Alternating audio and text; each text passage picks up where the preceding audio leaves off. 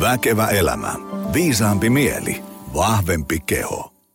No niin, se on jälleen kerran uunituoreen ja painokoneen lämpöisen Väkevä elämä podcast-jakson aika. Me jutellaan tänään treenaamisesta ja me jutellaan ennen kaikkea fiksusti treenaamisesta ja, ja, ja miten sitä kautta saa sitten parempia tuloksia. Ja tuloksilla nyt tarkoitetaan sitten ö, sitä, mitä kukin ikinä haluaa, vaikka että selkä tulee kuntoon ja rappuset ei puuskuta enää niin ähm, paljon ja, ja osaisi käyttää kehoa paremmin ja, ja mitä nyt sitten ikinä.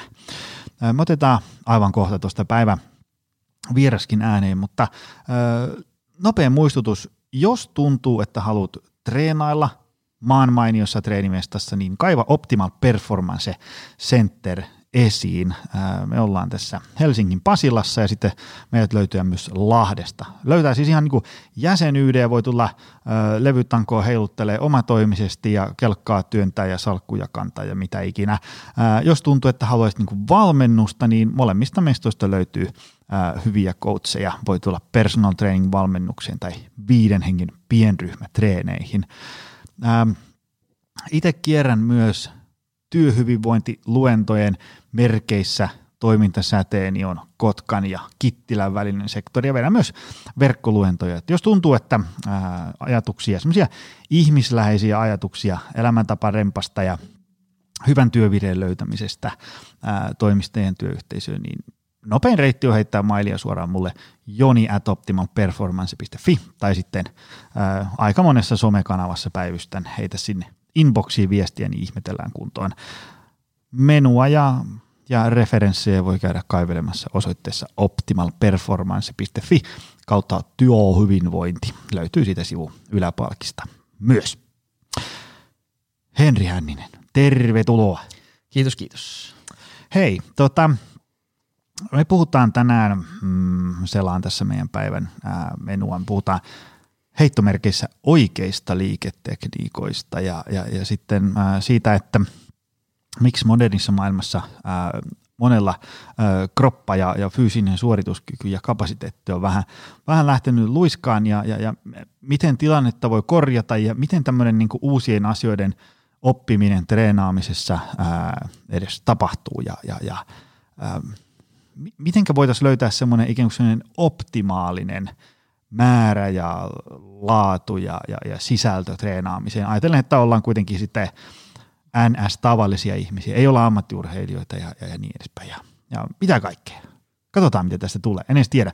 Mulla on tässä taas äh, kymmenisen kappaletta tämmöisiä kysymyksiä, joihin voisi vastata kolme tuntia jokaiseen, mutta tota, katsotaan, mitä tästä tulee. Tota, hei, ähm, sä oot ilmeisen fiksu tyyppi, koska sua on useampi kerta ehdotettu tänne vieraaksi. Sitten mm. ää, meidän Hauska erittäin kuulla. fiksu coachi Ilkka Aatsinki ää, ehdotti sua myös vieraaksi. Mm. Niin, et voi olla ihan huono. Se kertoo, se me tiedetään jo tässä kohtaa. Tota, ää, mutta sä et kuitenkaan asu sosiaalisessa mediassa esimerkiksi ihan niin paljon kuin minä, mikä on vain hyvä asia, mm. niin, niin tota, langan päässä on varmaan paljon coacheja ja, ja, ja tota, tavallisia ihmisiä, jotka ei tiedä yhtään kuka sä oot, niin heitä meille niin pähkinänkuoressa. Kuka oot, mitä teet, mistä tuut ja niin edespäin. Minkälaisella ikään kuin tämmöisellä ää, track recordilla ja CVllä tässä tänään paukutellaan? Joo, okei. Okay. Ekana kiitokset suosittelijoille. Joo, hauska kuulla, että, että jotenkin sana kiirii. No. Mä oon, ää, nimi on Henri, ää, on, on tota koulutukseltani, mä oon tällä hetkellä viimeistelemässä graduani pääaineena valmennus- ja testausoppi, eli mä oon liikuntabiologi. Ää, sivuainekokonaisuuksia on kerryttänyt kognitiivisesta neurotieteestä ja solubilisesta ja kemiasta ja fysiikasta on ehkä myös kokonaisuus. Ja liikuntanörtti on siis tällä hetkellä pääammatti enimmäkseen. Työn puolesta teen harjoitteluohjelmointia ja periodisaatiorunkojen suunnittelua ja sitten koulutan ammattilaisille samaa duunia. Ajatuksena siis, että ihminen kertoo mulle sen tavoitteet ja mä kerron, miten niihin pääsee. Näin. Mutta muuten taustani puolesta mä oon aiemmina duuneina mä oon ollut parkour-ammattilainen ja sirkusakrobaatti.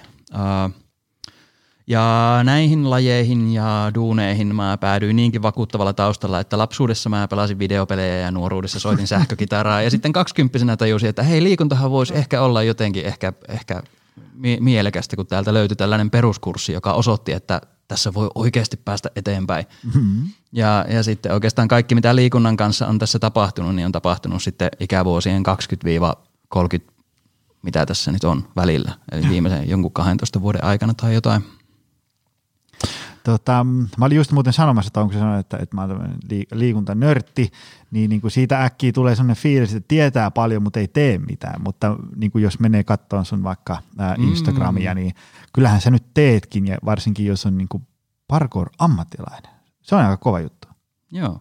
Me, tota, me käytiin, ää, mitähän siitä alkaa olla? Se taitaa olla pari talvea takaperin. Me käytiin meidän, ää, silloin poika oli kuusi, niin käytiin sen kanssa mm. semmoinen – se oli joku tällainen kansalaisopiston parkour peruskurssi tavallisille ihmisille. Ja mm, se, oli, se oli ensinnäkin se oli tosi kivaa, isä ja poika mm-hmm. ja sitten siinä huomasi tavallaan paljon, että, että okei, kyllä mä osaan niin kuin vetää leukaa ja tehdä penkkiä ja kyykkyä, mutta vitsi, että tuosta pitäisi tiedäkö, hypätä mm. betoniborsaalta toiselle, niin se ei lähdekään. Ja niin kuin pää menee jotain tiettyä kaarta, mutta keho ei totta sitten samaa. Tarkkuushypyt on vaikeita. ne on tosi vitsi, vaikeita. Vitsi se oli mutta, hienon näköistä, kun se, se meidän ohjaaja veti. Kun se oli semmoinen, tiedätkö, niin kuin – se oli kuin se olisi niin kuin yhtä niiden kaikkien elementtien kanssa. Se oli ihan käsittämättömän hienon näköistä. Joo, ja, ja mikä parkourissa on hienoa, mä oon vetänyt noita, noita vastaavia kursseja tosi paljon. Ja mikä siinä on hienoa, että, että joo, se edistynyt tekeminen näyttää melkein tilassa kuin tilassa ihan tosi huikealta ja jotenkin hienolta. Mutta sitten kun oikeasti tarjoaa ne lähtöpisteet, niin mm niin melkein kuka vaan pääsee hyvään alkuun tosi nopeasti ja, ja mm. oppii näkemään ympäristö vähän eri tavalla ja hahmottaa sitä omaa pystyvyyttä uudella tavalla. Et se, jos niin kuin, vähän kalibroi sitä, että mitä parkour tarkoittaa mm. mielikuvana ja ajattelee, että se on se kyky hyödyntää tilaa sillä tavalla, millä jotenkin luovasti haluaa, niin mm. sitten se tuottaa heti eri mielikuvia kuin jos ajattelee, että se on voltteja tuosta tonne ja, ja korkeita kattokäpejä ja isoja juoksuhyppyjä vaarallisissa paikoissa. Joo näin. Joo. Hei tota, ensimmäinen kysymys. Yes. Onko olemassa, nyt mä teen täällä studiossa heittomerkit, oikeita liiketekniikoita ja toisesta heittomerkit vääriä liiketekniikoita. Mä kysyn tätä ennen kaikkea siksi, koska ää, kun mä kysyn meidän coachilta, että, että, että minkä takia ihmiset ö, tulee valmennukseen, ää, niin yksi yleisimpiä syitä on se, että, ää, että haluaa oppia tekemään liikkeet oikein. Ja yksi syy, minkä takia ei ole aikaisemmin mennyt salille, on se, että pelkää, että tekee väärin ja sitten mä rikon itteni. Mm, tähän kysymykseen mehän voitaisiin tästä pitää sellainen kolmen päivän seminaari, mutta tota, mitkä on sun ajatukset tästä? Niin kuin ajatellaan, että tuolla langan päässä on nyt joku ihminen, joka miettii, että kun mä haluaisin tehdä kyykkyä, mavea ja, ja penkkiä ja, ja työntää kelkkaa ja, ja, ja tehdä kehonpainoliikkeitä, mutta en mä viitti, kun jos mä teen sitten ne väärin, sitten mä menen rikki. Mitä meidän pitäisi tästä koko massiivista kysymyksestä edes ajatella? Ah, tässä on monta eri kelaa, mitä tekisi mieli alkaa purkamaan. Ehkä mä, mä aloitan siitä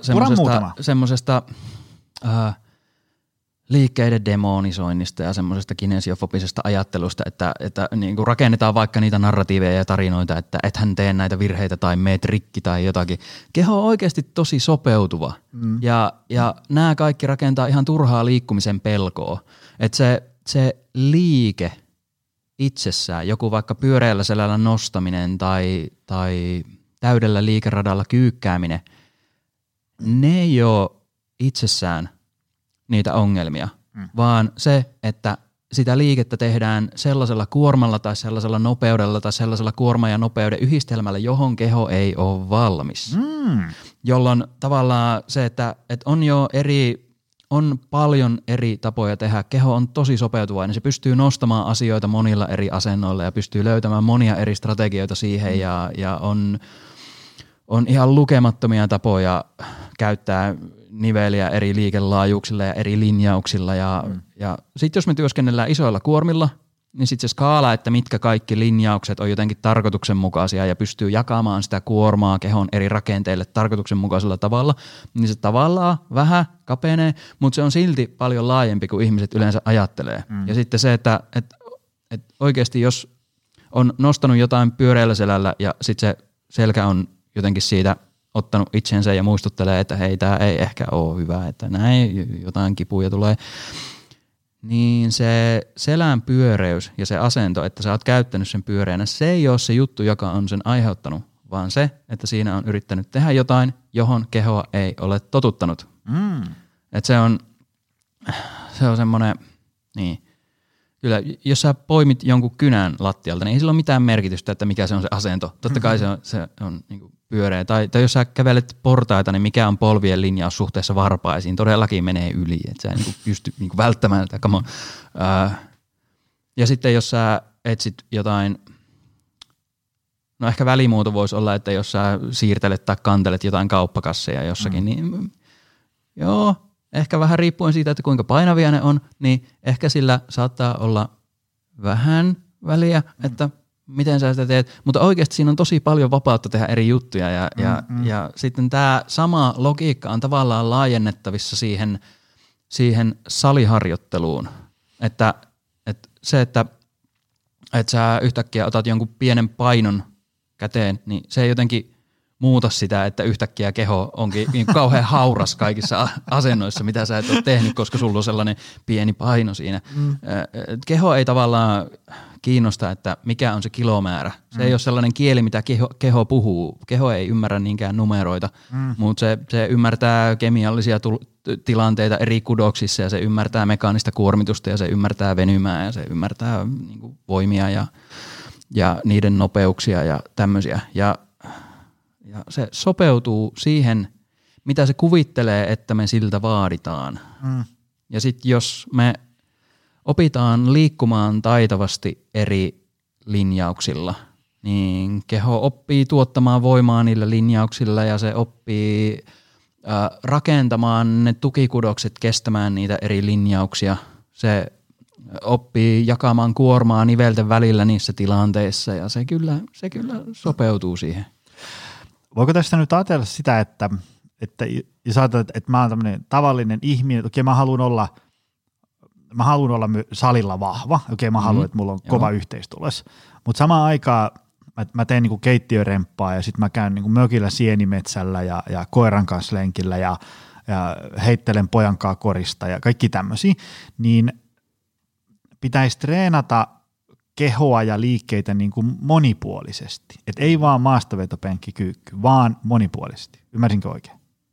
Ähm, Saa olla eri mieltä. Tai, tai lähinnä, että Öö, jos tavoitteet on kyykkypenkki, maastaveto plus jonkinlainen arjen jaksaminen, niin sitten kannattaa reenata kyykkyä, penkkiä, maastavetoa. Ehkä lisätä niiden lämmittelyihin jotain sellaista, että itse ne liikkeet teet suunnilleen sillä tarkoituksenmukaisimmalla tavalla, mm. äh, mutta sitten lämmittelyissä kansi ehkä tehdä jotain erilaisia yhden jalan random variaatioita oudoilla linjauksilla tai jotain pyöreän selän nostamista tai jotain mm. Jefferson curleja ja sitten kun otat sen niin isomman kuorman, niin sitten meet sillä tavalla, mikä tuottaa siinä sen parhaan tuloksen. Mutta jos tavoitteet ei ole kyykkypenkki maastaveto, mm. niin miksi pitäisi tehdä just kyykkyä, penkkiä, maastavetoa, mm. vaan että niin kuin, mitä siinä sun arjessa tarvitsee pystyä tekemään. Ja kyykkypenkki maastaveto saattaa tuoda joitain hyötyjä niihin, mm. mutta jos sä et tykkää niistä, niin on paljon, paljon muita vaihtoehtoja, mm. koska ei sitä keho sopeutuu tosi monenlaisiin juttuihin. Kyllä. Mä just mietin meidän sitä, kun tuossa kun selitit, niin ää, kun, jos sä kattelet vaikka koripalloilija, jalkapalloilija, jääkiekkoilija, painia, joku tällainen runttaa menee sitä omaa lajiansa, niin kyllähän siellä ollaan välillä niin kuin mitä mielenkiintoisemmissa asennoissa ja tilanteissa ja suunnanmuutokset mm. on vähän mitä sattuu. Ja, ja siellä ne menee, tiedätkö, 20 vuotta kilpaurheilua. Ähm, ja sitten sit kun me tullaan niinku kuntosalille, niin sitten yhtäkkiä kaikki onkin niin saakerin tarkkaa. Tiedätkö se, että työntömitalla mennään, että onko se, onko se äh, polvilumpio nyt siinä kakkosvarpaan päällä vai kolmosvarpaan päällä. Ja, niin sit Oho. se, se, on, se on silleen, niin kuin, kun sitä, sitä niin oikeasti, kun ehkä se on sitä, että kun sä, tiedätkö, sä haluat olla hyvä PT ja sitten sä haluat, että kaikki tekee niin kuin just oikein. Ja sitten kun sä kelaat sitä, tiedätkö, kymmenen vuotta, niin sitten sit ei välttämättä enää niin kuin tajuakaan, että onkohan tämä nyt, onkohan tämä nyt niin kuin ihan näin.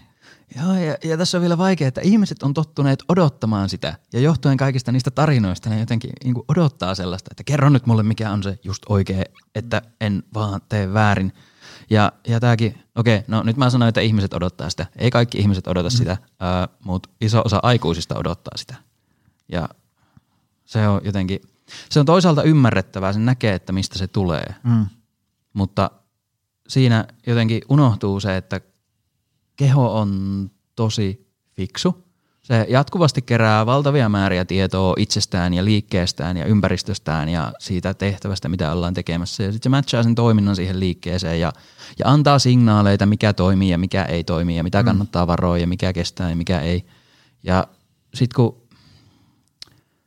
tarjoaa sille erilaista tietoa, erilaisia tilanteita, erilaisia ratkaisumalleja, niin se oppii jotenkin tulkitsemaan laajempaa skaalaa erilaisia tilanteita ja sopeutumaan niihin ja jotenkin Tarkoittaako se sitä, että niin kuin, ää, mitä se tarkoittaisi niin kuin konkreettisesti? Ajatellaan, että toi kaikki, mitä sä äsken sanoit, niin mitenkä ihmisten sitten pitäisi liikkua? Heitä jotain tämmöisiä tuttuja liikeesimerkkejä. Ajate- Ajatellaan niin kuin tavallista ihmistä, 43V, vähän on tuossa painoa tullut, jähmeitä jumittaa, tarttis varmaan vähän tehdä jotain. Hmm. Niin, mitä pitäisi? Öö, no joo. Tämä on nyt sellainen kohta, missä on pakko sanoa, että niinku kauhean vaikea yleistää, mutta ää, karkeasti, että mit, mitä juttuja? Sellaisia, jotka tukee niitä asioita, mm. mihin haluat pystyä ja, ja tavallaan itse määrittelet, mikä on elämässä sellaista, mm. mihin jotenkin, mitä tavoittelet. Ja jos se on arjen jaksaminen, niin okei, minkälaista sun arki on? Mm. Ootko sä muuttoyrittäjä vai sirkusartisti vai toimistotyöläinen vai? Toimistotyöläinen, okei. jolla okei. ei, ei ole mitään hirveitä tavoitteita. Haluaisi vaan voida hyvin ja olla vähän sporttinen. Okei, joo, toimistotyöläinen. Joo. Äh, niin. Mm, ekana siis, jos haluaisi voida hyvin ja olla vähän sporttinen, niin, niin Tämä on tosi kaukana konkretiasta, mutta ehkä tämä on konkreettista, että, että yksi oleellisimmista jutuista on hahmottaa liikunnan suhteen, että ei ole tavallaan oikeaa tai vääriä ja että on tosi monia eri tapoja liikkua.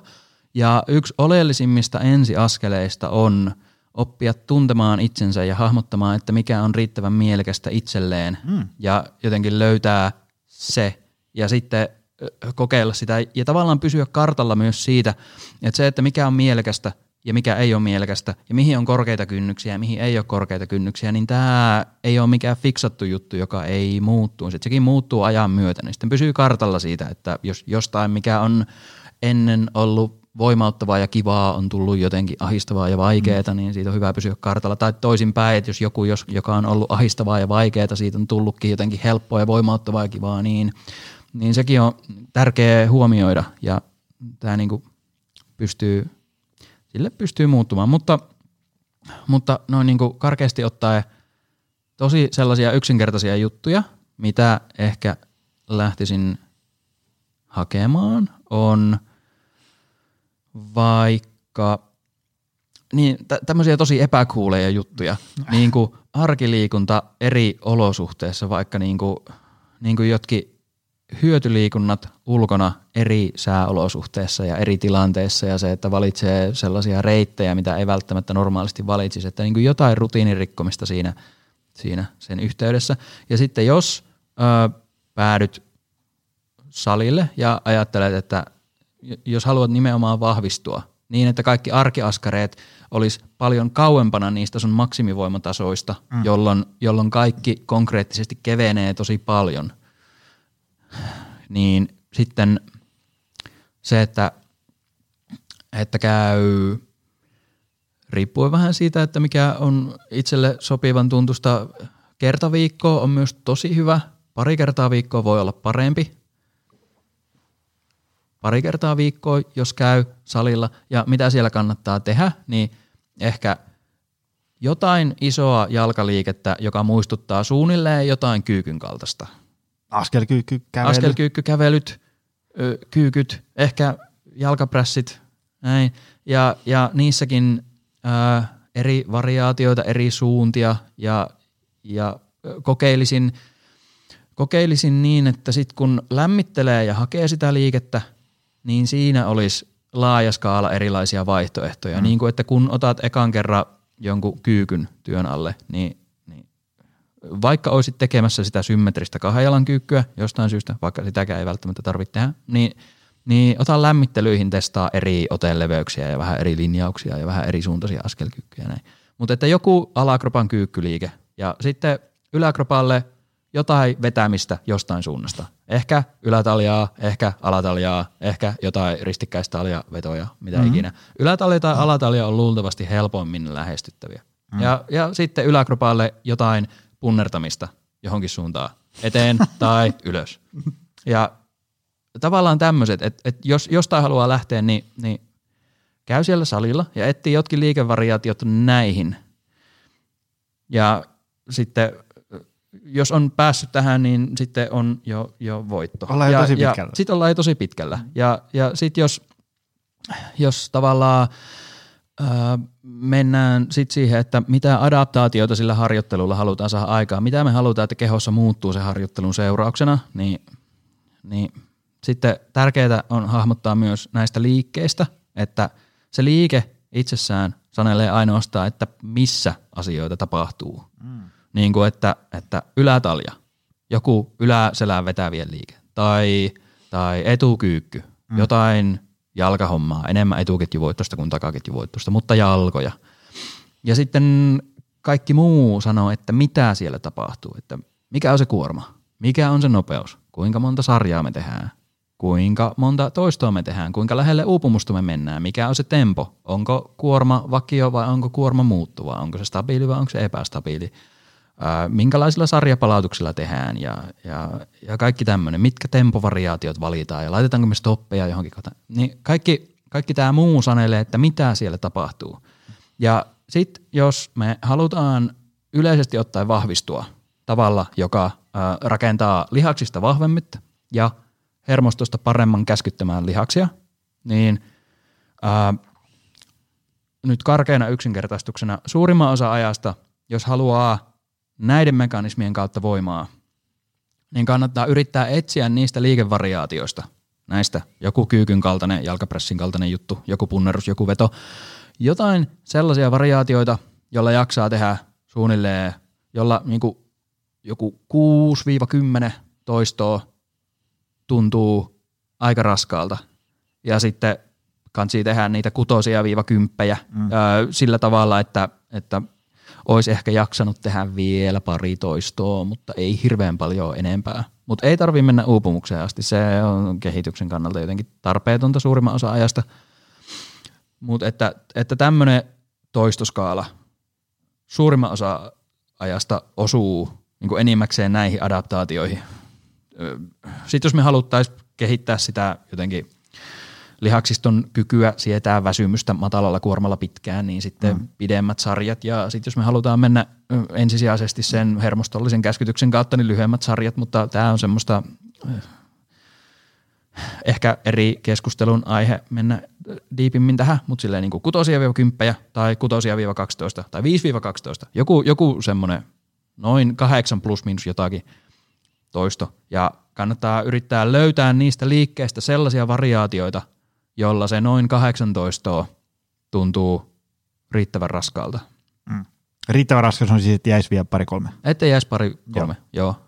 Ja siis kehityksen kannalta, ehkä tämäkin on hyvä sanottaa ääneen, että, että kehityksen kannalta oleellista ei ole se, mitä siellä treenissä tapahtuu et se on sellainen signaali, jossa me kerrotaan keholle, että mitä muutoksia me halutaan ja sitten keho levossa sen treenin jälkeen yrittää vastata niihin ja sitten näin. Oleellista ei ole se, mitä siellä treenissä tapahtuu, vaan oleellista on se, että miten se seuraava treeniviikko eroaa tästä treeniviikosta tai seuraava kuukausi eroaa tästä kuukaudesta tai miten seuraava vuosi eroaa tästä vuodesta ja tämä tämmöinen pidempi kuva ja se säännöllisyys ja se, että säännöllisyyden kanssa rakentuu jonkinlainen progressio, niin tämä on oleellista kehityksen kannalta. Mm. Ja nyt mä hahmotan, että jos on tämmöinen tilanne, missä haluaa jotain yleissporttisuutta elämän yleisjuttuihin, mutta ei ole mitään sen kummempaa tavoitetta, niin sitten me ei välttämättä puhuta kehityksestä, vaan me saatetaan puhua ylläpidosta. Mm. Mutta nyt kun puhutaan kehityksestä, niin oleellista on se, että miten ne treenit muuttuu viikko viikolta ja vuosi vuodelta. Ja, et, ja jotenkin tavoitteena on, että seuraava vuosi olisi jotenkin erilainen kuin tämä vuosi. Että oltaisiin jotenkin vahvempia tai parempia tai kestävämpiä tai liikkuvaisempia tai, tai taitavampia tai mikä se tavoite nyt onkaan.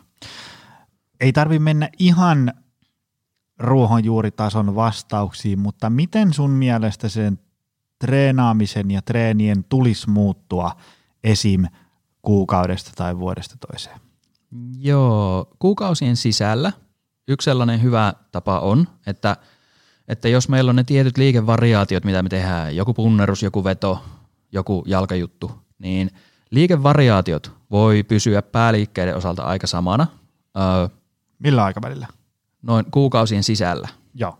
Niin siinä se voi pysyä aika lailla samana, että se on riittävän johdonmukaista keholle, että se hahmottaa, mm. että mihin me täytyy rakentaa.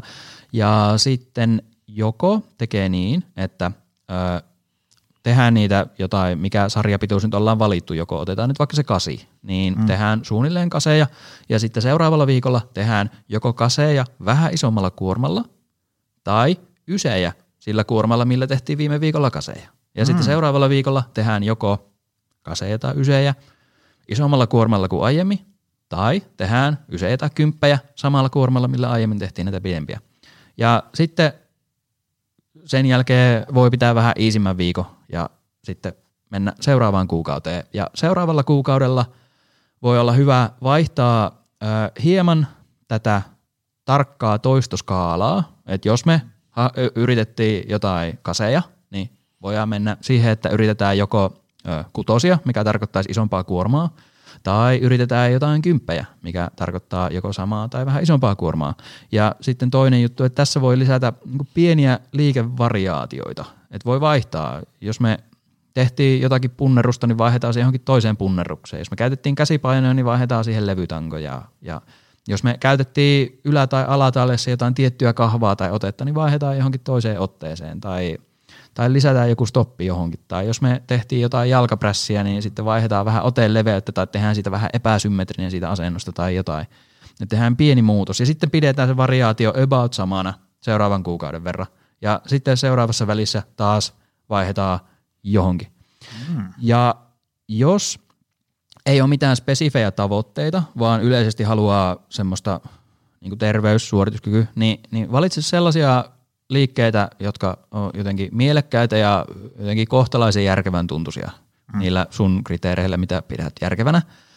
Mutta jos sulla on jotain, jotain tavoitteita, esimerkiksi vaikka äh, haluat voimailun tukevan juoksemista tai jotain, niin sitten miten nämä liikevariaatiot voi kuukausien välillä vaihtua, voi mennä tavallaan yleisestä spesifiin, niin että aluksi on vaikka joku tosi yleinen kyykyn kaltainen juttu, niin kuin vaikka jalkaprässi symmetrisesti. Mm. Sitten seuraavassa se voisi olla niin kuin vähän lähempänä jotain epäsymmetristä toispuolijuttua, niin kuin juoksua, niin kuin vaikka, vaikka se epäsymmetrisen otteen Eli vaikka niin levyssä toinen jalka Levyssä ylempänä. toinen jalka vähän ylempänä, niin vähän epäsymmetrinen, vähän enemmän yhden jalan Kuulostaa variaatio. aika hurjalta monelle. Joo. Joka on tottunut tietysti työntömitalla laittaa jalat. Jep, kyllä. Joo. Sitten voi siirtyä ehkä vapaalla painolla johonkin, mm. johonkin ehkä joku, joku bulgarialaisen askelkyykyn variaatio tai, tai, joku, tai vaikka semmoinen käyntiasennossa vähän epäsymmetrinen mm. kyykky. Ja sitten siitä voi mennä edelleen kohti juoksia askelkyykkyjä ja minkä pituisen jatkumonkaan haluaa rakentaa. Mutta siinä voi lähteä siitä, että, että voi lähteä tosi kaukaa tekemään jotain sellaisia tosi yleisjuttuja, niin kuin mm. kahden jalan työntämistä johonkin, mutta sitten niin kuin ajan myötä voi siirtää sitä lähemmäs sitä sun tavoitetta. Mutta karkeasti ottaen näin, että, että toistoskaalan kannattaa hieman vaihtua kuukauden välein. Ja liikevariaatioiden kannattaa muuttua kuukauden tai kahden välein. Sen muutoksen ei tarvitse olla kovin iso, mutta on hyvä, että se muuttuu, koska keho, keholla on taipumus säästää energiaa ja olla mukautumatta silloin, kun ei tarvitse mukautua. Ja jos se kokee sen riittävän tai liian tuttuna, niin se ei tee mm. muutoksia. Että tavallaan muutoksen edellytys on semmoinen mismatch sen nykyisen kapasiteetin ja jonkun sille asetetun vaatimuksen välillä. Ja jos siinä ei ole mitään mismatchia, niin mitään muutosta ei tapahdu. Ja tämä tavallaan pätee sekä voimailu että taitoihin. Mm. Mm. Joo, Mä uskon, että me, me saatiin tästä, niin kuin, koska tämä on aika lailla semmoisia kivijalkoja, minkä niin kuin personal trainer tietää, mm, mutta ei välttämättä tavallinen, joka tiedätkö, tuosta netistä löysi keskustelufoorumilta ohjelman ja sitten se runtas menee Arnoldin Golden Sixillä kymmenen vuotta putkeen ja niin edespäin. Hei, tuota, miksi tuloksia tuli vain ensimmäisen vuoden aikana? niin, niin, eli tarvitaan niin kuin ärsykevaihtelua, tai miksi sitä nyt haluaa sitten kutsua? Tarvitaan, tarvitaan vaihtelua tai progressio tai molempia. Kyllä. Hei, tota, ää, mä kävin vähän pöyhimässä sun Instagram-tiliä ennen kuin pyysin sut tänne, niin sulla oli yksi tämmöinen postaus, ää, se oli englanniksi, mutta suomeksi lukee suurin piirtein, että emme opi tekemällä, vaan prosessoimalla. Mä tykkään tämmöisistä mm vähän tämmöistä häiritsevistä lauseista, jotka, joita kun mm. lukee, että hetkonen, mitä tämä oikein tarkoittaa. Tota, tässä oli niinku tämmöistä neljää eri vaihetta, että miten ihminen oppii uutta liikettä, treenitekniikoita ja niin edespäin. Saadaanko me tästä sellainen tavallisen sukankuluttajan tiivi, sukankuluttajalle ymmärrettävä tiivistys? Mitä, mit, miten ihminen oppii uusia asioita? Ei tekemällä, kun tavallaan learning by doing kuulostaa sille, että joo, mutta sitten kuitenkin opitaan prosessoimalla. Eli, eli mitä se tarkoittaa? Avaa vähän. Joo, tässä on ähm, muutama juttu. Äh, ekana äh, oppiminen ilmiönä. Äh, toi, toi postaus ja se, mihin tullaan menemään, oli siis, että oppiminen mekanismeina, että kuinka nämä mekanismit toimii ja mitä niistä kannattaa ajatella. Mutta niin kuin ilmiönä oppimisen käynnistää jonkinlainen mismatch sen nykyisen kapasiteetin ja sen, mitä sä haluat tehdä. Sen Semmoinen muuten tarkennus vielä tämä. Siis, kattaako tämä ihan sitä, että jos joku haluaa, että mä haluaisin oppia kyykkäämään? Joo. Liittyykö se siihen? Siis Liittyy. Puhutaan jos, siis tosi arkisten asioista. Jos haluan oppia kyykkäämään tai jos haluan oppia vaikka, vaikka niin, jos olen vuosia solminut kengännauhat tietyllä tavalla, niin se ei tee sun hermostossa minkäänlaisia muutoksia, koska sä jotenkin toistat sitä opittua. Mutta jos sä haluat jotenkin kääntää sen peilikuvaksi, vaikka sen koko liikeradan, mm. ja tehdä ne niin kuin toisinpäin, niin kyllä on kognitiivisesti epämukavaa, koska sitten siinä on taas se mismatch, että sä oot toistamassa jotakin. Ja sitten jos ö, kyykkääminen ei ole kovin tuttua, niin sitten siinä on sellainen mismatch. Sulla on joku juttu, mitä sä tavoittelet, ja sitten sä haluat tehdä se joko kuorman kanssa tai ilman tai jotakin – ja sitten se käynnistää erilaisia prosesseja. Öö, ja öö, motorinen oppiminen itsessään on jotenkin mm, käsitteellistettävissä monella eri tavalla ja ehkä No mennään ihan vähän siihen neuronörtteilyyn ja palataan siitä sitten käytäntöön. Mutta siis öö, Neuronörtteilynä hermostollisia adaptaatioita tapahtuu tosi monilla eri tasoilla. Et liikkumiseen liittyy jo motorinen aivokuori ja pikkuaivot ja tyvitumakkeet oleellisimpina ja sitten selkäydin myös ja, ja sitten se yhteispeli kaikkien muiden aivoalueiden välillä. Ja sitten yksi niistä oleellisimmista mekanismeista, mikä siellä liittyy, no myös liikkumiseen, mutta myös ö, tyyliin pysyviin muistoihin ja taitoihin ja kaikkeen kognitiiviseen oppimiseen on ö, uusien hermoyhteyksien muodostuminen ja niiden hermoyhteyksien lujittuminen. Ja näistä mekanismeista tavallaan ehkä, ehkä jos summa, että mitkä, se, se uuden hermoyhteyden muodostuminen on nelivaiheinen prosessi, joista ensimmäisessä vaiheessa se uusi yhteys muodostuu tosi semmoisessa pehmeässä muodossa, joka äh, tavallaan on olemassa, mutta ei oikeasti ole kovin pysyvä. Mutta koska siellä on joku uusi rata, niin sitten sulla on voinut tulla joku uusi aha-elämys, että sä oot onnistunut jossakin, mikä ei ole koskaan ennen mennyt. Ja siellä on sellainen niin uusi reitti tiedon kulkea aivoissa, uusi hermoyhteys, tosi pehmeässä muodossa. Ja, sit se, ja tässä me puhutaan jostain sellaisista tosi, tosi hetkellistä sekuntien jutuista, mm. tämä pehmeä muoto – sitten seuraavassa muodossa siitä tehdään vähän kiinteämpi, mutta ei vielä kunnolla pysyvä. Ja tämäkin on semmoinen, tämä niinku, jo ensimmäinen on muodostuminen ja toinen on stabilaatio.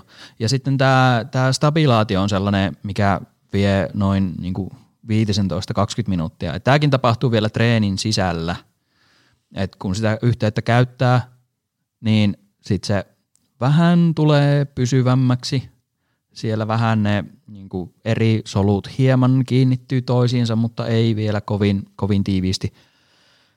Öö, ja sitten tämän jälkeen on kolmas vaihe, joka on öö, konsolidaatio nimeltään, mutta käytännössä tämä on se vaihe, missä siitä hermoyhteydestä tehdään vähän pysyvämpi, tai niin kuin tosi selvästi pysyvämpi. Ja tämä on sellainen aikaskaalana, tapahtuu treenin jälkeen levossa – kun keho prosessoi sitä, mitä treenin aikana on tapahtunut. Mm. Ja, ja tämä on sellainen yleisesti ottaen vähän riippuen tutkimuksista, tämän aikaskaala on kahdesta neljään tuntia tai kahdesta kahdeksaan tuntia tai jotain sellaista. Tämä on semmoinen niin saman tai seuraavan päivän juttu.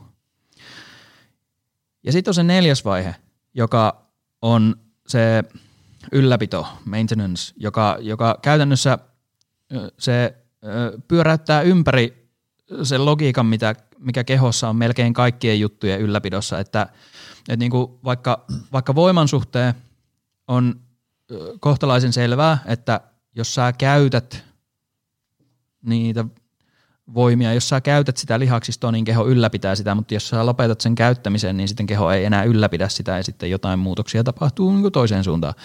Mutta sitten että et tavallaan sun täytyy työntää energiaa siihen, että se pysyy yllä.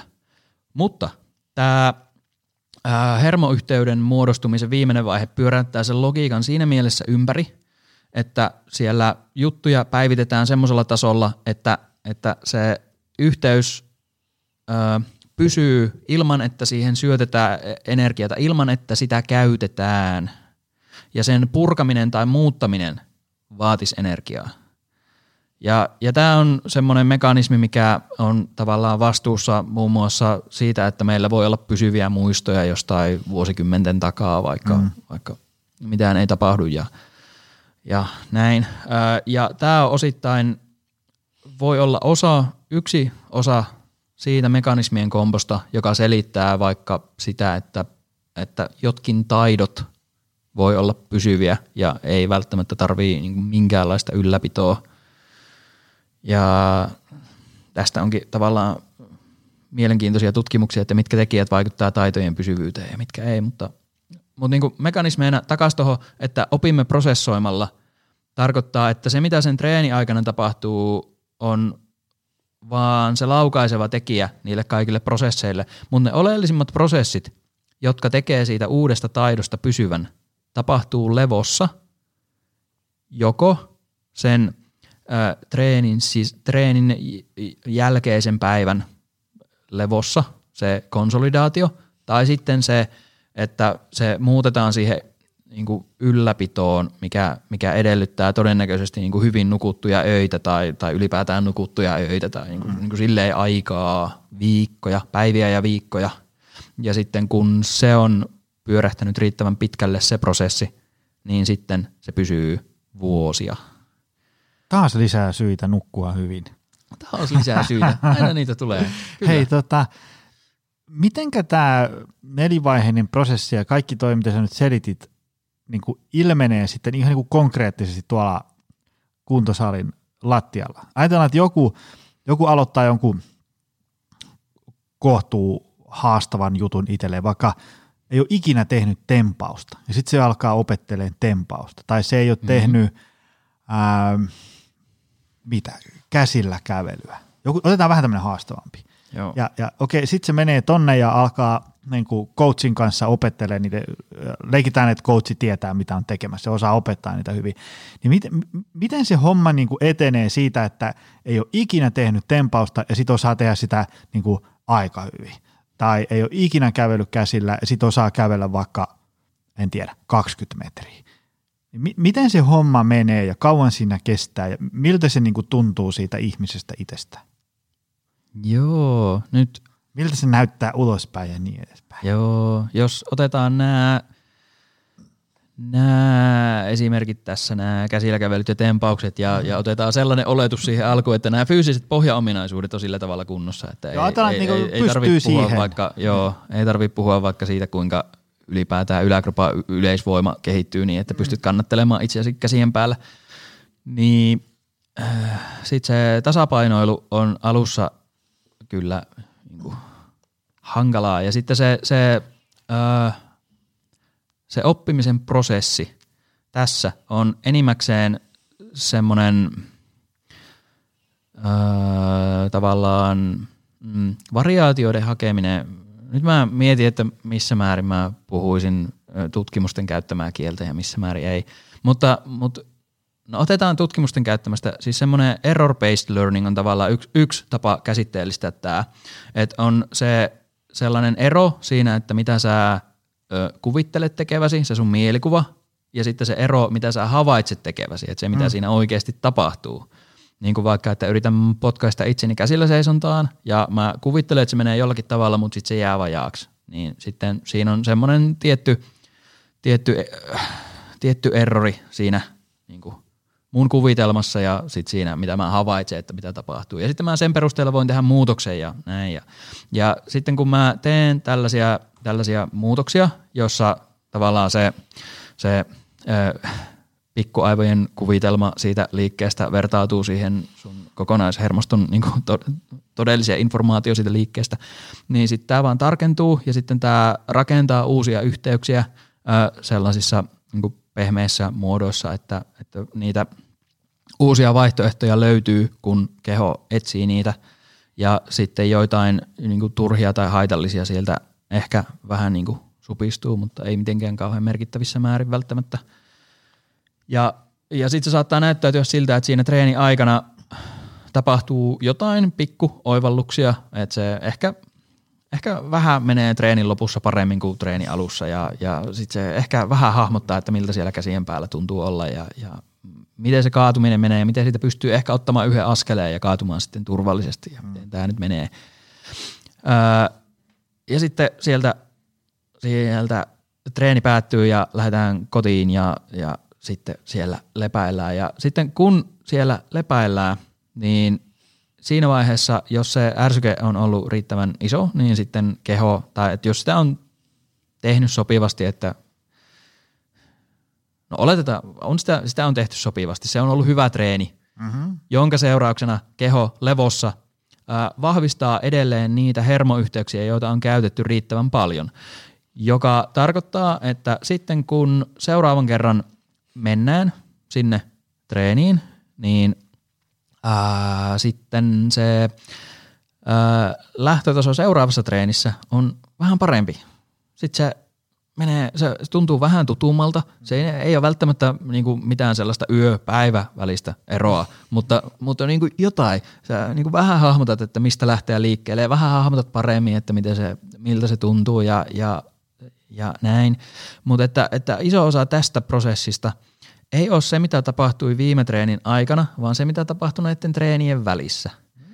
Ja, ja tässä on siis tosi mielenkiintoinen juttu. Ehkä, ehkä tämä on nyt enemmän, äh, enemmän niille valmentajille, mutta myös havaintona kaikille, jotka treenaavat, no oikeastaan tämä ehkä kaikille, äh, että on sellaisia metodeja, jotka saa aikaan hyvän kehityksen treenin sisällä, Eli treenin viimeiset toistot menee paremmin kuin treenin ekat toistot.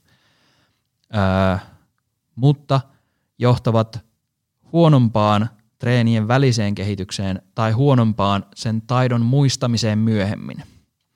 Ja sitten Avaa on, tota vähän. Mitä joo, tarkoittaa? Ja, ja, joo, ja avaan vielä, on siis myös toisenlaisia, on tämmöinen, mikä treenin sisällä aiheuttaa pienempää näkyvää kehitystä, mutta treenien välillä ja liikkeen muistamisessa menee paremmin. Ja sitten semmoiset jutut, mitkä aiheuttaa suurta kehitystä treenin sisällä, mutta eivät aiheuta niin paljon sitä prosessointia, joka tekee siitä taidosta oikeasti pysyvän treenien välillä, on vaikka semmoinen – toistoja ja toistoja ja toistoja. Semmoinen niin aivoton sama jutun, jutun tekeminen, jossa yritetään tehdä kopio edellistä suorituksesta ilman mm. mitään sellaista niin kuin, vaikka tarkoituksellista variaatiohakemista. Öö, tai sitten semmoinen, että jos me treenataan monia eri juttuja samassa treenissä, niin se, että tehdään yhtä asiaa tosi tiiviisti ja sitten siirrytään seuraavaan ja tehdään sitä tosi tiiviisti ja sitten siirrytään mm. kolmanteen ja näin, niin, niin tämä on toinen esimerkki sellaisesta, joka johtaa treenin sisällä jokaisessa niistä asioista parempaan tulokseen. Mm. Treenin lopussa menee paremmin kuin treenin alussa, mutta treenien välillä ei tapahdu niin paljon muutoksia. Kun taas, jos me tehdään ää, variaatioita ja tehdään siitä treenistä tavallaan tarkoituksella vähän hankala, mm. ja tehdään variaatioita tai tehdään juttuja, että jos meillä on vaikka kolme eri juttua, niin ei tehdä niitä blokeissa – vaan tehdään niitä hieman randomisti, että tehdään hetki yhtä, sitten tehdään hetki toista, sitten palataan siihen ekaan ja sitten tehdään kolmatta ja sitten palataan taas ekaan ja sitten mennään näin. Niin, niin tämä aiheuttaa ö, treenin sisällä ei välttämättä tunnu ihan niin ö, jotenkin hyvältä se mm. kehitys, mutta sitten kun katsotaan mitä tapahtuu treenien välillä ja kuinka hyvin sen taidon myöhemmin muistaa – mm. niin tämä on siinä paljon parempi, koska tämä edellyttää niin paljon enemmän sitä prosessointia.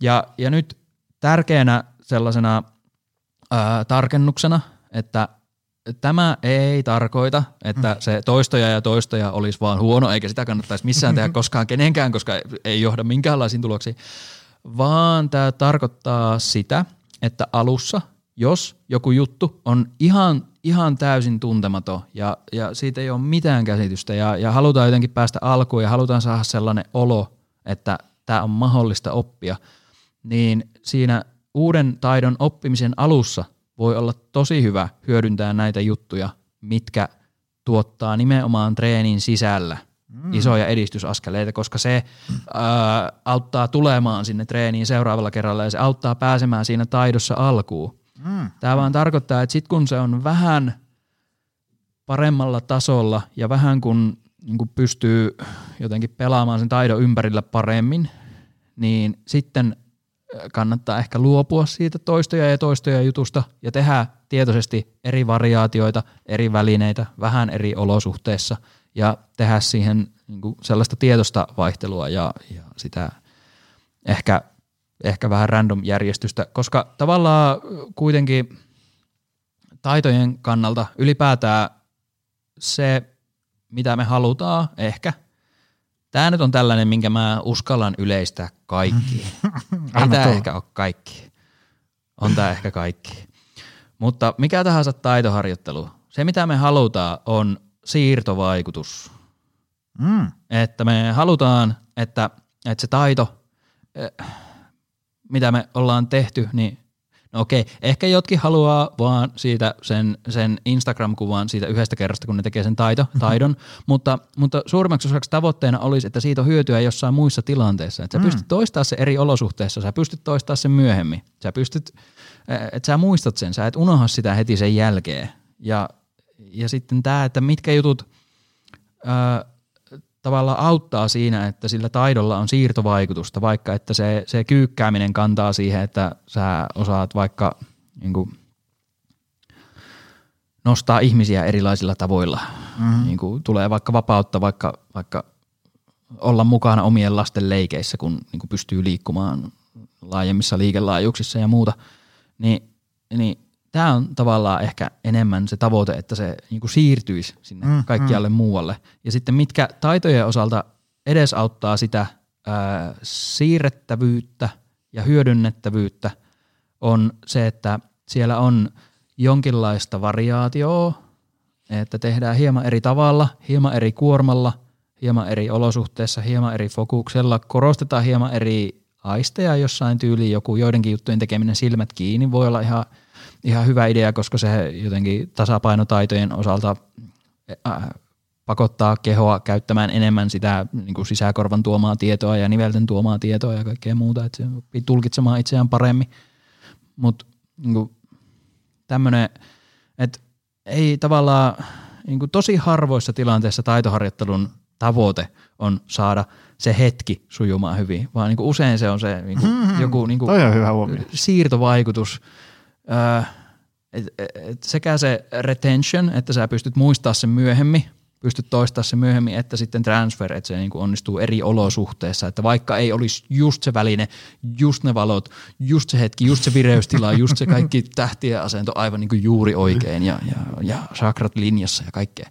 Että sä pystyisit tekemään se niin kuin muissakin olosuhteissa, muissa vireystiloissa, muissa vastaavanlaisissa tiloissa tai muissa tosi erilaisissa tiloissa. Mm. Et, niin. Kyllä. Se tuossa yhdessä kohtaa sanoit, että, että se on niin kuin tavallaan, että, että olisi motiivi vaikka tulla niin kuin seuraavalla kerrallakin vielä treenailemaan niin mm. edespäin. Mistä päästään motivaation? Oh. Koska mm, jos me nyt ajatellaan monia meillekin valmennukseen tulevia ihmisiä tai, tai kun mä käyn tuolla jossain pitkin Suomen ja meidän messuamassa työhyvinvoinnista, niin mitä me puhutaan treenaamisesta ihmisten kanssa, niin joo, ihmisillä on ne pelot, että, että mä teen väärin, sitten mä rikon itteni. Ja sitten toinen on se, että, ähm, että mä en osaa, mä en pysty. Ja sitten se kolmas on se, että, että, että viimeksi viime viikolla luennolla oli semmoinen, että joo, että Joni, tiedätkö, mä tykkään noista sun jutuista, mutta tiedätkö, kun ei, ei ole niin yhtään mm. motia. Okei, okay. tota, ja ei, ei ole yhtään motia ja sitten yleensä tulee, että kun mulla vaan niin teko itsekuri ei vaan niin riitä. Ähm, Mitkä on sun näkemykset tästä ikään kuin motivaatio versus itsekuri versus, että, että kun ihminen tietää, mm. että pitäisi, kun se tekisi mulle sitten kuitenkin hyvää, mutta kun mä en niin kuin vaan, tiedäkö, pysty kykenee, niin, niin mistä syntyy motivaatio? Onko heittomerkeissä sisäinen motivaatio parempi kuin itsekuri ja mitä ja miksi? Mä en osaa nyt muotoilla tätä kysymystä, mutta – Joo, hahmotan. He, heitä jotain. Joo, kuvittelen, että hahmotan. Ja, ja ekana ehkä tässä on pari eri juttua, joihin haluaa tarttua. Toinen on motivaatio ilmiönä ja toinen on se, että ihmiset on erilaisia.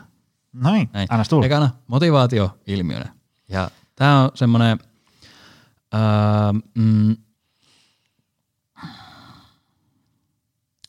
mistähän, ehkä mä lähden siitä, että, että on tosi paljon eri motivaatioteorioita, minkä kautta tätä voi hahmottaa. Ja, ja ehkä sellainen ö, yksi yleisimmistä ja hyödynnettävimmistä ja konkreettisimmista jo, jossain, tavo, jossain mielessä on tämä tää Desi et Ryan tämä itsemääräämisteoria, mikä ö, jotenkin alleviivaa sitä, että motivaatio on semmoinen – osittain henkilön historiasta ja osittain siitä ympäristöstä ja ilmastosta ää, tai motivaatioilmastosta ilmenevä asia.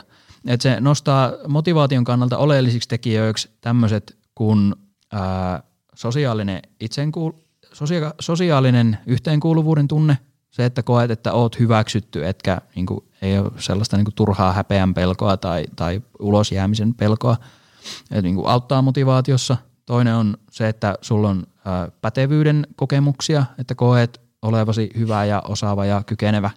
Ja sitten kolmantena on se autonomian tunne, että koet, että pystyt vaikuttamaan siihen, mitä siinä tilanteessa tapahtuu. Ja silloin kun se tilanne sisältää nämä elementit, että sä koet osaavasi tai pärjääväsi tai edistyväsi ja koet olevasi hyväksytty siinä tilassa, että se tila on sulle – sulle psyykkisesti ja sosiaalisesti turvallinen. Ja sitten koet, että voit valita ö, joko siihen, että ootko sä siinä tai siihen, että mitä siellä tapahtuu, niin ö, motivaatio tavallaan ilmestyy näistä tekijöistä osittain. Mä rupesin heti miettimään tyyppiä, joka tulee ekaa kertaa kuntosalille – tekee oma toimisi tai pienryhmätreeneihin. Mä rupesin heti kelaan, että okei, että se niinku kokee, että, että mä oon niinku tervetullut tänne salille ja Jep, joo. ihmiset ei niinku mulkoile, että kuka sä oot ja miksi sä teet noin huonosti ja niin edespäin. Ja sitten se kokee, että no mä valitsin tulla näihin pienryhmätreeneihin ja, ja niin edespäin. Ja sitten kun se alkaa tekemään, niin se kokee, että niin kuin, kyllä tästä. Jep. Tätäkö Joo. sä ajat takaa? Joo, kyllä, tätä. Ah. Verrattuna siihen, että jos on joku, joka ei ole koskaan altistunut millekään kuntosalille ja siinä on kau- kovin korkeita henkisiä kynnyksiä, niin sitten ne omat tulkinnat vaikka siitä saliympäristöstä voi tehdä tästä tosi vaikeeta. Että mm. niin kuin, tosi vaikea olla tulkitsematta, että, että, että mitähän nämä nyt kuvittelee musta, kun mä oon täällä. Mm. Ja sitten toinen, että jos tuntuu siltä, että ei vaan osaa mitään ja, ja jotenkin, sit jos siihen yhdistyy vielä toi, että, että pelkää, että, että onkohan mä hyväksytty täällä ja kuuluisikohan mun olla täällä ollenkaan ja pitäisikö mun olla jotenkin vahvempi ja taitavampi ennen kuin mä uskallan tulla tänne mm. ja, ja kaikki nämä tällaiset asiat, niin, niin sitten näistä kolmesta tekijästä huomaa, että puuttuu jo kaksi. Mm. Ja, ja sitten jos siinä vielä tuntuu siltä, että ei voi jotenkin itse valita kauhean monia asioita, tuntuu vaikka, no joo, en tiedä, tämä on ehkä vähän hähmäsempi. Niin Ehkä se voi olla joku tä- sama, tässä tiedätkö, vaikka jos on vaikka ää, puolison kanssa treenailee kahdestaan ja sitten puoliso aina raahaa Mm, sinne. joo, tai, tai, totta. tai sitten jos on semmoinen. Joo, joo, joo. työporukka, mihin pomo aina käskee sinne reeneihin. tai muuten. Totta. Semmoisia mä ainakin huomannut itse, kun käy, käy vaikka vetämässä luennon, niin jos siellä on joku silleen, että mä oon täällä vain sen takia, kun pomo käski, että kauaksi tämä vielä kestää, niin aika, aika huono se, se informaation sisäistäminen siinä kohtaa on. Joo, totta. Niin, niin. Tästä puuttuu tavallaan kaikki kolme näistä, näistä oleellista jutuista. Mm. Mutta mikä tässä on tosi havainnollista tässä, tässä itsemääräämisteoriassa, tässä Desi et Ryan 70 jotakin, mitä on sitten myöhemmin päivitetty ja validoitu, on, että se ei ole mikään yksilön sisäinen ominaisuus, jota on tai ei ole, vaan se on sen ympäristön ominaisuus, sen motivaatioilmaston ominaisuus, että kuinka, niin kuin, kuinka vastaanottavainen se on. Ja sitten se osittain toi, toi pätevyyden kokemus ja autonomian tunne, tai erityisesti pätevyyden kokemus, osittain liittyy siihen, että mitkä on ne, öö, mitkä on ne mielikuvat siitä, että mitä se asia edellyttää, tai missä se rima on, että mitä vaikka voimailu tarkoittaa, tarkoittaako se niin kuin, tiettyjen liikemallien toteuttamista tietynlaisilla kuormilla, mm. vai tarkoittaako se toimintaa, jonka seurauksena oot vahvempi kuin aiemmin. Mm. Ja, ja sitten jos niin kuin ylipäätään, mä jotenkin mielen itse silleen, että jos, jos joku kokee, että, että joku juttu on niin täysin mahdoton, joku tällainen laaja kokonaisuus, niin kuin vaikka voimailu tai joku tietty taitojuttu, joku vaikka, vaikka, vaikka jonglööraus on täysin mahdotonta, en voi koskaan oppia jonglööraamaan, näin, niin sitten hahmotan, että yksi juttu, mistä tässä on kyse, on, että se rima on vähän oudossa kohdassa. Että jos jonglöörauksen ajatuksessa, jos jonglöörauksen kohdalla vaikka ajattelee, että, että, että se on se kolmen pallon kaskaadi on se, se mistä se lähtee, niin, niin sehän on vaikeasti lähestyttävä. Mutta sitten jos ajattelee, että se on välineen käsittely, kuinka hyvin osaat vaikka heittää ja ottaa kiinni erilaisia välineitä ja sitten miten saat yhdistettyä siihen vähän jotain erilaista rytmiä, niin sitten se tavallaan tekee siitä niin, niin kuin parempi, paremmin valittu lähtöpiste, jolloin, jolloin sit siinä voi niin kuin oikeasti treenata sellaisia juttuja, jotka oikeasti edistää ja sitten voi kokea, että se edistää sen ihan vaan sen takia, että ei ole valittu jotain mielivaltaista jotain tiettyä, että täytyy toteuttaa tietty liike tai yltää johonkin tiettyyn asiaan ennen kuin pääsee edes alkuun. Niin kuin, no joo. Musta tuntuu, että tämä oli tosi epäselvästi Ei, mutta kuvailtu, voiko mutta silti osa, ehkä, vaikka olla niin kuin joo. jotain semmoista tiedätkö, tyyliä, että, että sä, sä niin kuin vaikka seuraat Instagramin highlight-reeliä, miltä salitreeni Aa, näyttää, yes. sit sä menet sinne itse, ja sit sä ajattelet, että eihän mä pysty niin kuin yhtään näin. Sit sä oot niin kuin, Joo. mä oon huono, lailla. mä oon huonompi kuin kukaan muu, ja niin edespäin, ja sit se lentää hanskat tiskiin. Joo, aika lailla. Ja, ja tämä oli tavallaan motivaatiosta se, se yksi juttu. Öö, ehkä toinen juttu vielä motivaatioon liittyen, että se, mm, no joo, nyt kun mä aloitin, niin mä, mä nyt sanon tämän, mutta Anna mennä mä, vaan. en, mä en ihan varma, että onko tämä tarpeellinen vai tarpeeton, mutta siis motivaatiolla on niinku suora ja epäsuora vaikutus siihen, että kuinka hyvin sä opit juttuja tai kuinka hyvin sä edistyt niissä. Tämä on Et sä- oleellinen pointti. Et sä, sä, sä edistyt jutuissa, joista sä tykkäät enemmän kuin jutuissa, joista sä et tykkää. Ja tässä on siis tämä ihan ilmiselvä efekti, että motivaatio mahdollistaa sen, että sä teet juttuja ja sit sä Mhm. kehityt paremmin jutuissa, joita sä teet kuin jutuissa, joita sä et tee. Ja tämä on niinku tämmöinen ilmeinen juttu. Mutta sitten myös, että noi, noi, äh, noi tyvitumakkeiden dopaminergiset radat tekee vähän silleen, että, että jos sä niin teet juttuja, joista sä tykkäät, niin se aiheuttaa isompia muutoksia motorisella aivokuorella. Että sä niin opit taitoja paremmin, se niin oikeasti, konkreettisesti, että se motivaatio mahdollistaa sen, että sä teet niitä treenejä, joo, ja edistyt, mutta se myös aiheuttaa sen, että sä saat siitä treenistä enemmän irti. Että jos sä tykkäät siitä, niin se treeni tuottaa sulle isompaa kehitystä. Eli et se, mitä tehdään, niin. siitä tykkääminen tuntuu olevan aika kova juttu. Se on, se on aika kova juttu. Voidaan me tiivistää Joo, näin. Kyllä, kyllä. Kyllä. Ja, ja myös tosi suorien mekanismien kautta, että se konkreettisesti tekee enemmän muutoksia eri rakenteisiin. Joo. Oliko sun räntti aiheesta tässä vai jäikö vielä jotain motivaatiosta Joo, ää, ja itsekurista? ehkä, ehkä, ehkä motivaatiosta ja itsekurista. Ehkä mä otan tähän vielä sen, että ihmiset on erilaisia. Ne, ne hakee liikunnalta eri juttuja. Ja, ja nyt niin kuin, okei, okay, hei, liikunta-alan ammattilainen, sun kokemus ei ole yleistettävissä sun asiakkaiden kokemukseen, näin. Ää, ihmiset hakee eri juttuja liikunnasta. Ää, tavallaan yksi sellainen tapa käsitteellistä, että tätä oli vähän aikaa sitten joku liikuntapeda väikkäri tunnisti jotain eri liikkumistyyppejä ja, ja jakoi ne, että et oli niinku, oli niinku kilpailijaa ja uurastajaa ja elämysliikkujaa ja, ja jotain muita alakategorioita. Ja, joo, niin tämä tavallaan havainnollistaa jo jonkun verran, että, että on paljon eri juttuja, mitä ihmiset mahdollisesti hakee liikunnalta. Ja sitten se, että, että jos sä opit hahmottamaan, että mikä on sulle mielekästä ja minkälaisia merkityksiä se liikunta sulle saa, niin, niin oot jo aika pitkällä.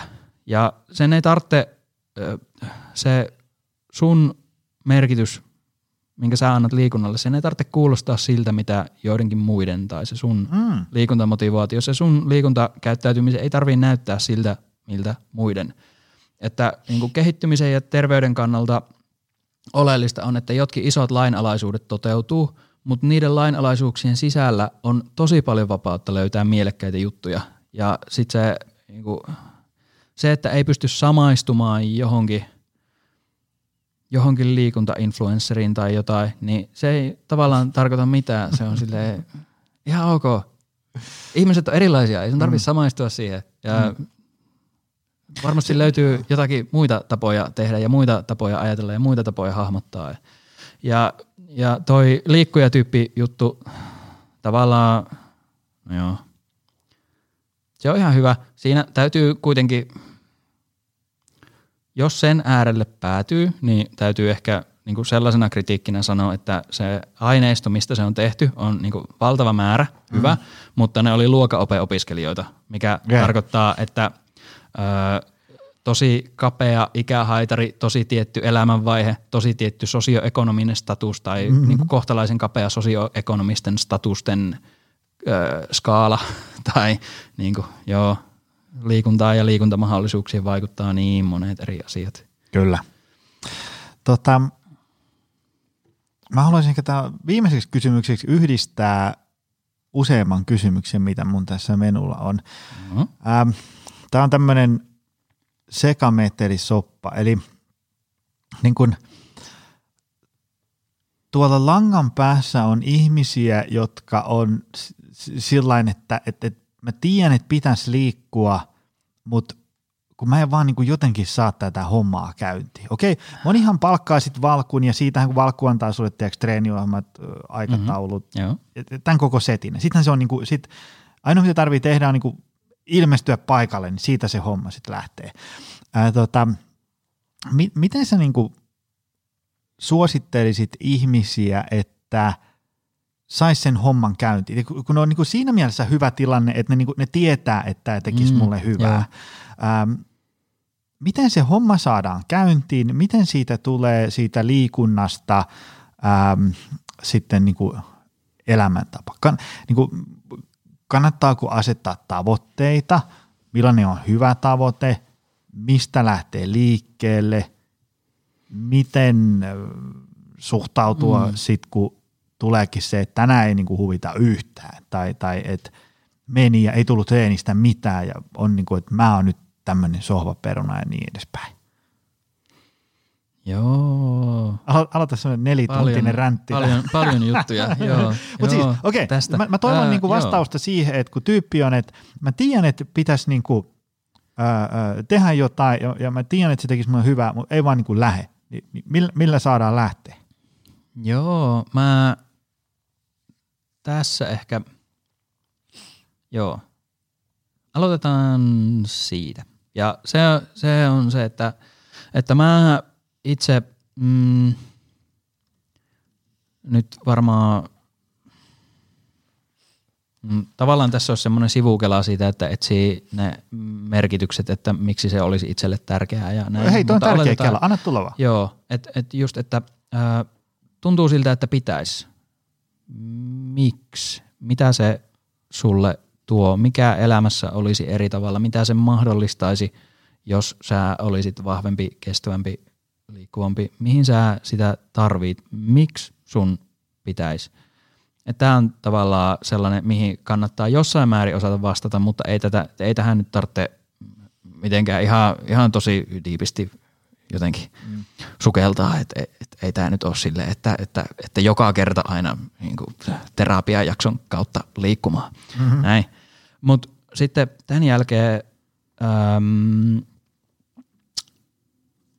ottaisin, kiinnittäisin huomion pieniin voittoihin ja, ja lähtisin sille askel kerrallaan, että jos se kuntosalilla käyminen on vaikka vaikea ajatus tai siellä toimiminen on vaikeaa, niin ota tavoitteeksi, että jollain viikolla käyt siellä ovella tai selvität itsellesi, että mikä se reitti on tai miten ne käytänteet, mihin mun kannattaisi nyt auto jättää tai miten sinne pääsee pyörällä. Ja, ja sitten jos sä oot käynyt siellä, niin se on aivan hyvä. Ja sitten seuraavan kerran se tavoite voi olla, että, että meet jollekin tutustumiskerralle sinne sisälle ja käyt vähän kiertämässä, että miltä siellä näyttää ja, ja minkälaista se ilmapiiri on. Ja, ja sitten sit sä voit jo lähteä kotiin, se on jo voitto. Ja sitten seuraavalla kerralla sä voit niinku jollain laitteella tai jollain välineellä vähän kokeilla lämmitellä tai, tai kokeilla, että miten tämä nyt toimii täällä ja, ja sitten se on jo jotenkin iso voitto. Että, että oleellista tällaisessa tavallaan elämäntapaan remonttihommissa on ehkä hahmottaa se, että, että, että pienet askeleet, jotka johtaa kohti sitä mitä ollaan menossa, on jotenkin kantavampi reitti. Että ei tarvitse, ei kannata ajatella silleen mustavalkoisesti, että nyt mun täytyy muuttaa elämä heti erinäköiseksi.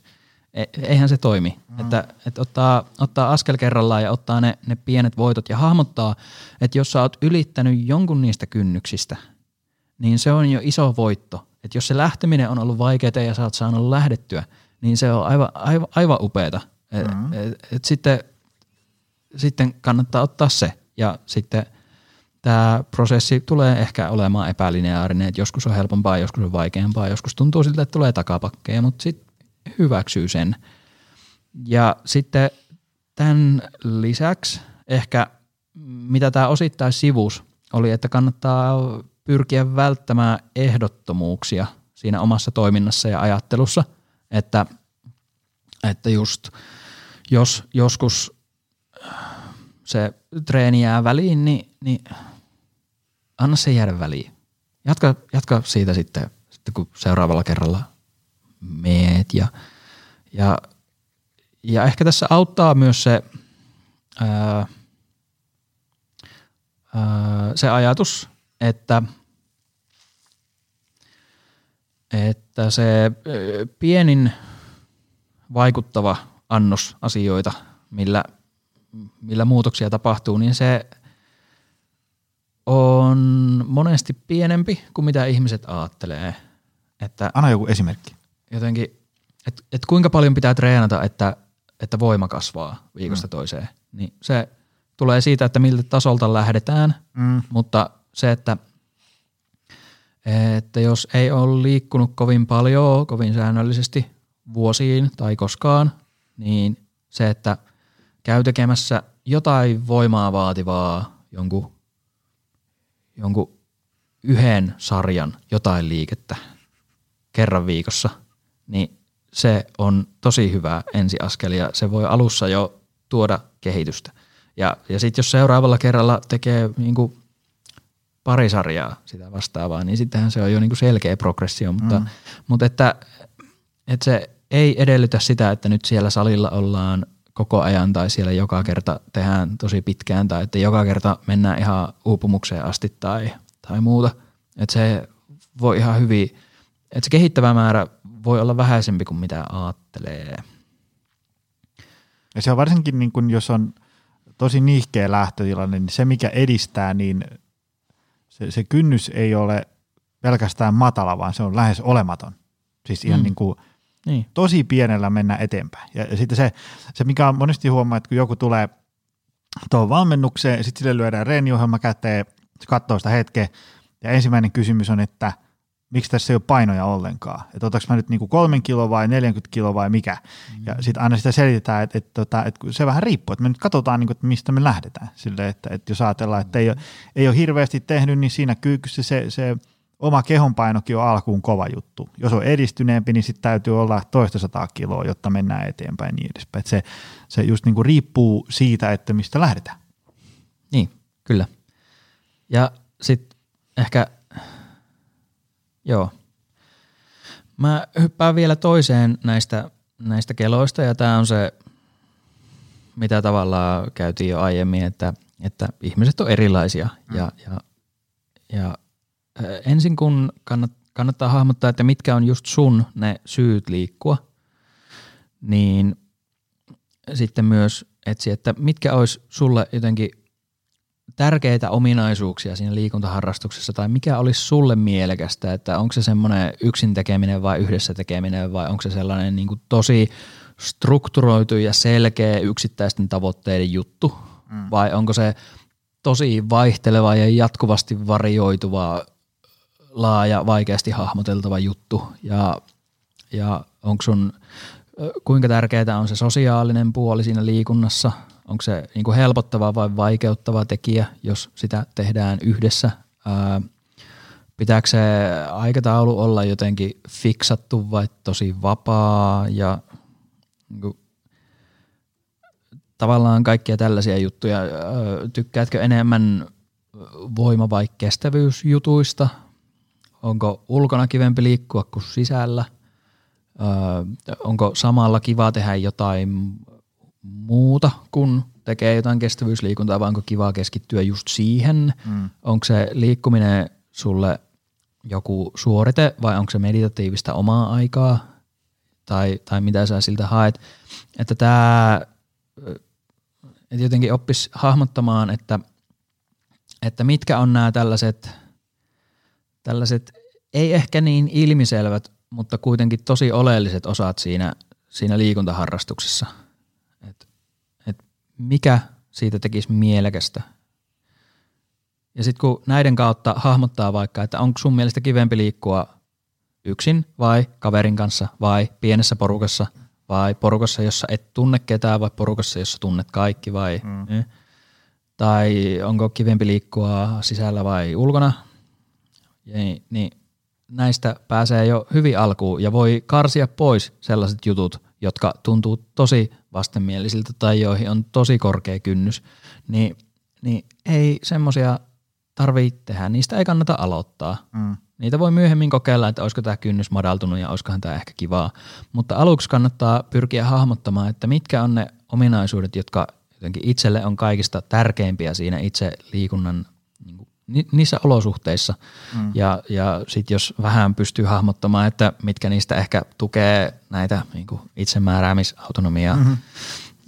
yhteenkuuluvuus, pätevyyden fiilisjuttuja, niin tavallaan pääsee tosi, tosi hyvin alkuun, mutta just se, että ö, ihmiset on erilaisia ja se, että, että pyrkii tuntemaan itsensä ja hahmottamaan, että mikä on jotenkin itselle merkityksellistä ja mikä on itselle jotenkin mahdollista, mihin on liian korkeat henkiset kynnykset, joiden ylittäminen olisi jotenkin tosi vaikeaa ja voimavaroja vievää. Ja missä on taas sen korkuiset kynnykset, että se on jotenkin kiva itsensä voittaminen ja kiva sopiva haaste –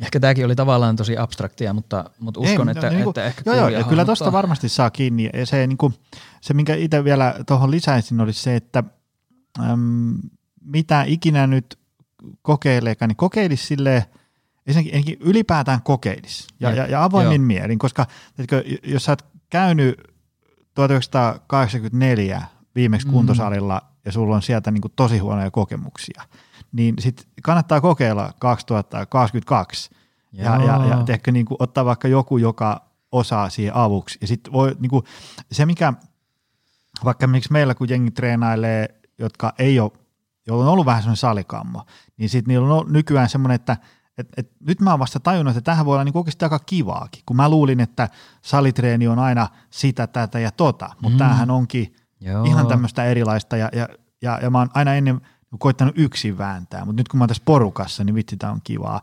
Ja sitten jollain tietysti niin kuin ihan toisinpäin. Et mä oon aina Jep. käynyt siellä ryhmäliikunnassa, mutta mä oon tajunnut, että mä haluan mieluummin tehdä yksi ja, ja niin edespäin. Mutta se, se tavallaan on hankala tietää, miltä se itselle tuntuu ennen kuin sä niin kuin oikeasti oot tehnyt sitä ja sä pääset niin kuin kokemaan sen. Koska sulla voi olla niin kuin kaikenlaisia mielikuvia ja ajatuksia, mutta sitten kun sä voit sen niin kuin oikeasti fyysisesti niin kuin kehossa ja mielessä kokea, niin sitten se onkin ihan eri juttu. Niin, kyllä. Ja siinä pääsee myös kartalle siitä, jos tämä ajan myötä muuttuu. Mm. Öö, ehkä tämmöinen vielä tämmöinen ajatus, jonka voi ottaa tosi laajasti tuohon, että et, et kannattaa kokeilla. Mm. Se on oleellista, että saa ylitettyä ne kynnykset, että pääsee kokeilemaan. Ja sitten tässä semmoinen, semmoinen mm, onnistumisen määritelmällisyys tässä se, että kannattaa uudelleen määritellä semmoinen, niin kuin, että mitä mielessään moka tarkoittaa. Mm.